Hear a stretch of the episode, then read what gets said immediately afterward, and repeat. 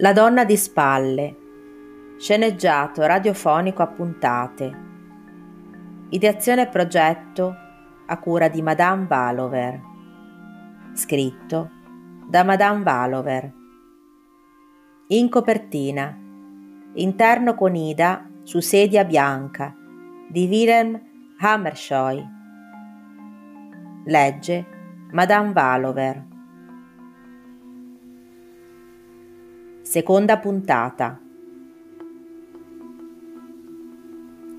Mi resi conto che la mia proposta era stata accettata. L'ultima frase l'aveva letta ad alta voce, mentre per tutto il resto del tempo non aveva alzato gli occhi dai fogli battuti a macchina che gli avevo passato, continuando, ovviamente, a fumare la sua adorata pipa con la testa di Garibaldi intagliata nel legno.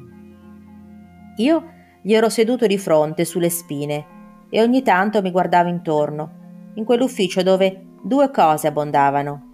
La prima erano i libri, che il direttore comprava ma non leggeva, e la seconda era la polvere, che faceva depositare ma che non toglieva. Seduto alla sua scrivania, il direttore non sembrava essersi accorto della mia presenza, nonostante fossi io l'autore di quei fogli che aveva appena finito di leggere. Diciamo che lei e la macchina da scrivere continuate a non andare d'accordo. Fu il suo primo commento. Si tolse gli occhiali e mi guardò fisso. Erano occhiali dalla montatura piuttosto pesante e vistosa, quindi in quel momento i suoi occhi sembravano molto più piccoli del normale e il fatto che li tenesse stretti gli facevano assumere una connotazione strana, quasi animalesca. Sembrava un gatto, insomma, uno di quei gatti della Giovanna, la bidella del liceo Doria, che tutti noi ex allievi ricordiamo molto bene. Battere a macchina non è mai stato il mio forte, dissi, con un accenno di risata che voleva risultare simpatico, invece risultò vagamente isterico. Non ho avuto molto tempo del resto, aggiunsi. Il direttore alzò entrambe le braccia al cielo. Lasciamo stare, disse.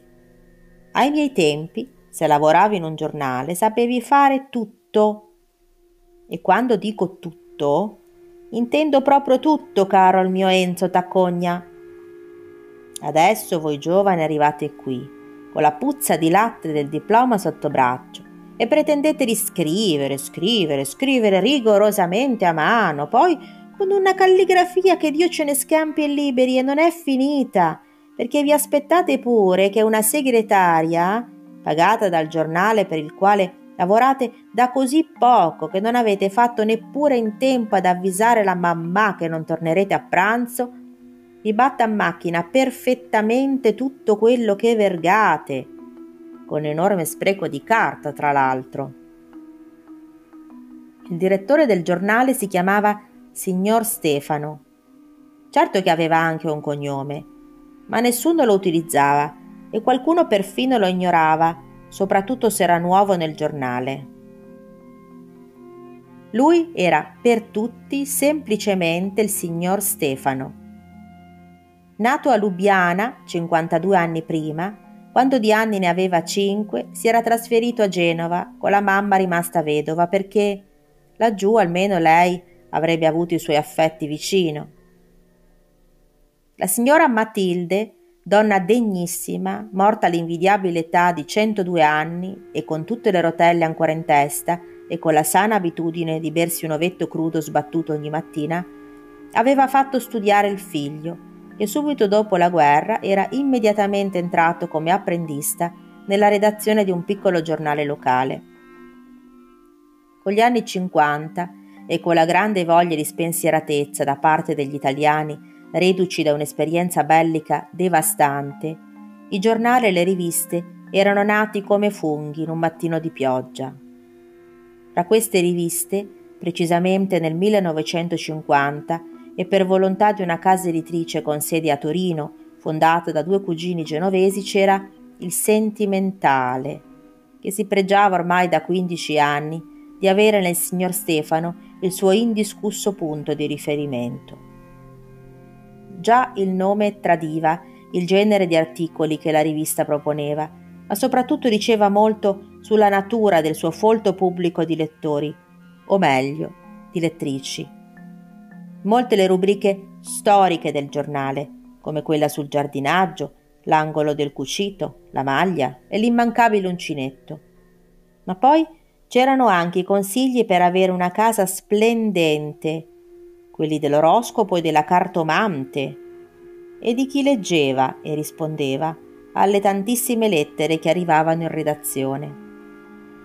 E poi, ovviamente, c'era lui, lo sceneggiato a puntate.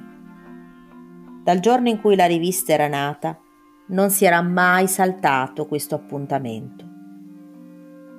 Da un decennio a scrivere gli sceneggiati era sempre la stessa persona, tale Osiride, al secolo Giovanni Raimondi. Lo pseudonimo così esotico lo aveva scelto di ritorno da un viaggio in Egitto, che oltre a parecchi ingombranti souvenir e alla certezza di soffrire il mal di mare, gli aveva lasciato una bellissima moglie e in seguito tre figli stupendi. Le lettrici adoravano Osiride, molte compravano il sentimentale solamente per leggere le sue storie e molte le conservavano gelosamente in scatole di latta scelte per lo scopo o semplicemente nei fustoni esausti dei detersivi. In quest'ultimo caso le storie di Osiride erano anche profumate, perché come le figurine della Miralanza ci insegnavano ormai da anni, quell'odore così intenso di sapone, una volta incontrata la carta, non la lasciava più. Venga qui, subito, con queste laconiche parole, ricevute in piena notte, ero stato svegliato pochi giorni prima da mia madre, che aveva risposto al telefono. Avevo da poco compiuto 22 anni e vivevo con lei. Così mi ero infilato un paio di pantaloni ed una maglia direttamente sopra il pigiama ed ero corso in redazione. Avevo appreso dal direttore, per il quale non era affatto insolito passare anche la notte in ufficio, che Giovanni si era appena rotto un braccio, quello che usava per scrivere, e che per ben cinque settimane sarebbe stato fuori uso. Storie già pronte non ne aveva, perché lui scriveva rigorosamente da solo e volta per volta le puntate dei suoi sceneggiati, ma la buona notizia era che l'ultimo si era appena concluso. Chi ne direbbe di occuparsi lei del prossimo sceneggiato? Come al solito, cinque puntate, né più né meno. Non credevo alle mie orecchie. Ero entrato nel giornale all'inizio di giugno per occuparmi della rubrica di giardinaggio, perché chi la gestiva, sopraggiunti i limiti di età, si stava godendo la meritata pensione. Mia madre aveva da sempre un grande banco di fiori davanti al cimitero monumentale di Staglieno e mi ci aveva praticamente cresciuto dentro, permettendomi così di conoscere tutti i segreti delle amiche verdi. Ma il mio sogno era un altro. Volevo scrivere. Un libro, una sceneggiatura cinematografica sarebbero stati l'ideale, ma nel frattempo mi andava bene tutto. Era la fine di novembre del 1979. Tra poche settimane, tutti noi avremmo salutato un decennio, per molti aspetti estremamente difficile, per accoglierne un altro. Eravamo sicuri che il nuovo anno ci avrebbe portato grandi cambiamenti e bastava camminare per strada per percepire una sottile eccitazione insondabile, eppure molto forte, negli uffici, nei negozi, nei mercati rionali, ma anche solamente nella scelta dei vestiti che commesse attente e scrupolose facevano indossare ai nuovi manichini arrivati dall'America e che adagiavano delicatamente dietro le vetrine della Rinascente e della nuova Coin. Ma l'avverto, Taccogna, aveva aggiunto il direttore. Alla prima, insignificante, microscopica lettera di lamentela per il suo sceneggiato ricevuta per posta, lei torna immediatamente a parlare di quanta acqua è consigliabile dare al beniamino in salotto. Siamo intesi? Certamente, risposi con un filo di voce. Ero perfettamente consapevole della grande occasione che mi passava davanti e che certi treni non tornano più. Quello era il mio treno, ma sapevo anche che le lettrici del sentimentale non avrebbero esitato a scrivere al giornale senza tralasciare insulti e indignazioni se la mia storia non fosse piaciuta per niente. Non avevo mai avuto tanta paura. Devo dirle che questa prima puntata mi piace, caro Taccogna. Bella l'idea di Parigi. Chi non adora Parigi? È così romantica. L'Umbria, poi, terra di San Francesco, conferisce una nota spirituale al tutto, che non guasta mai, soprattutto di questi tempi. Certo, un po' inverosimile la storia dell'eredità, eccetera, eccetera, eccetera, ma alla fine quale grande storia d'amore non può dirsi inverosimile? disse il direttore. Veramente non vorrei incentrarla solo sul tema dell'amore, dissi io. Mi piacerebbe conferirgli una nota un po' misteriosa, fantastica, magari ispirata alla letteratura inglese, a Poe, ai film di Dario Argento. Lasci stare Argento per carità, disse lui. Mia moglie mi ha costretto a vedere come si chiamava qualche anno fa, profondo qualche cosa.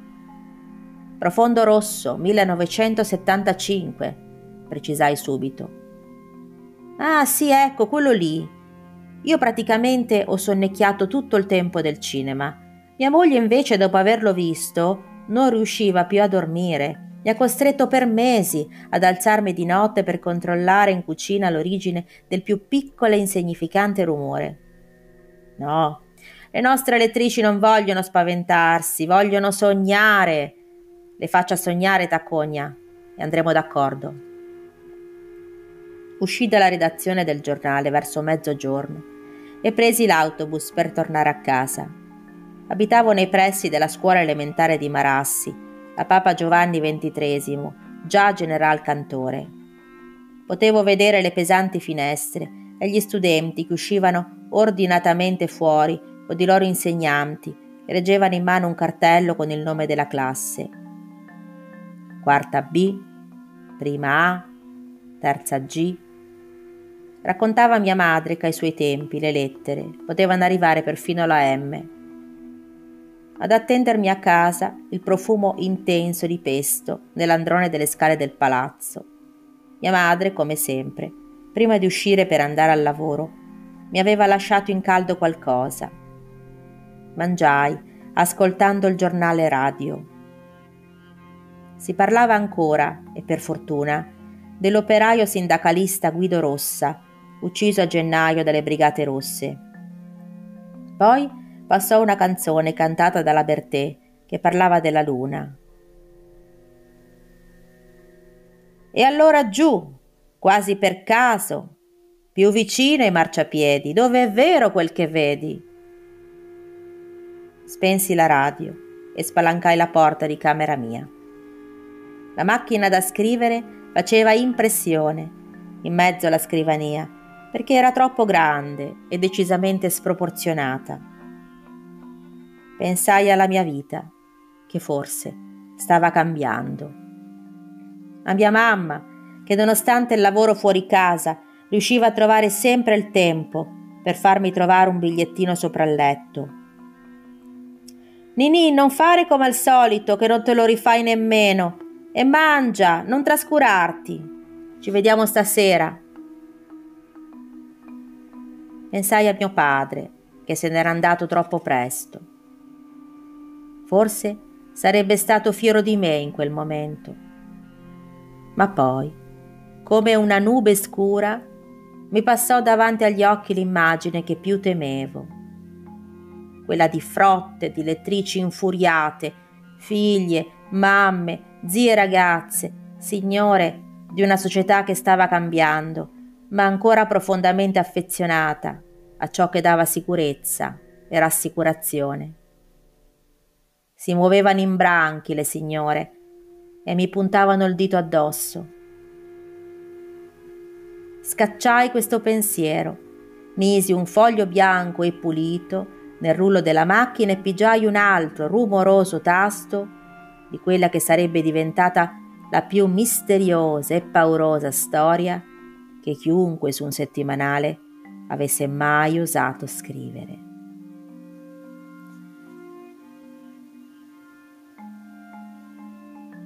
Fine della seconda puntata.